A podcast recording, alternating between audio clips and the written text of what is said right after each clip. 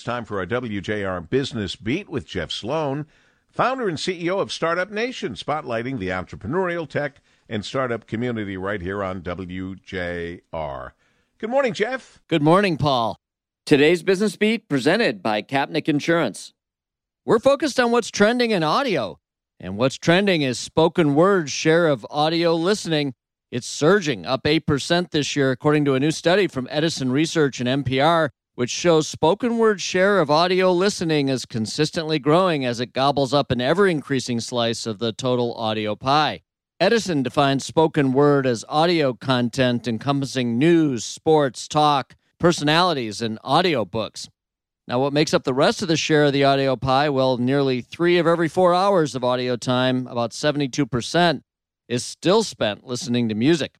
28% now goes to spoken word, up from 20% just seven years ago, said Lamar Johnson, Vice President of Sponsorship Marketing at NPR. Lamar says that spoken word growth is being largely driven by new audiences, especially younger listeners and multicultural audiences, which include Black, Hispanic, and Asian listeners.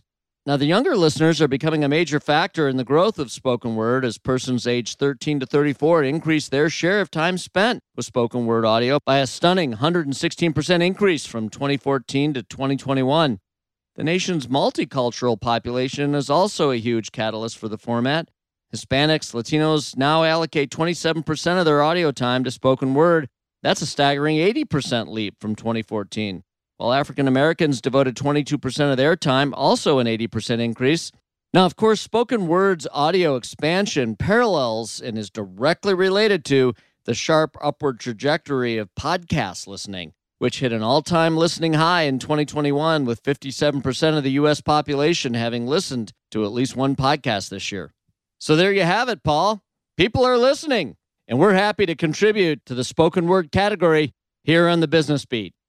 I'm Jeff Sloan, founder and CEO of StartupNation.com, and that's today's Business Beat, brought to you today by Dell Technologies on the great voice of the Great Lakes, WJR.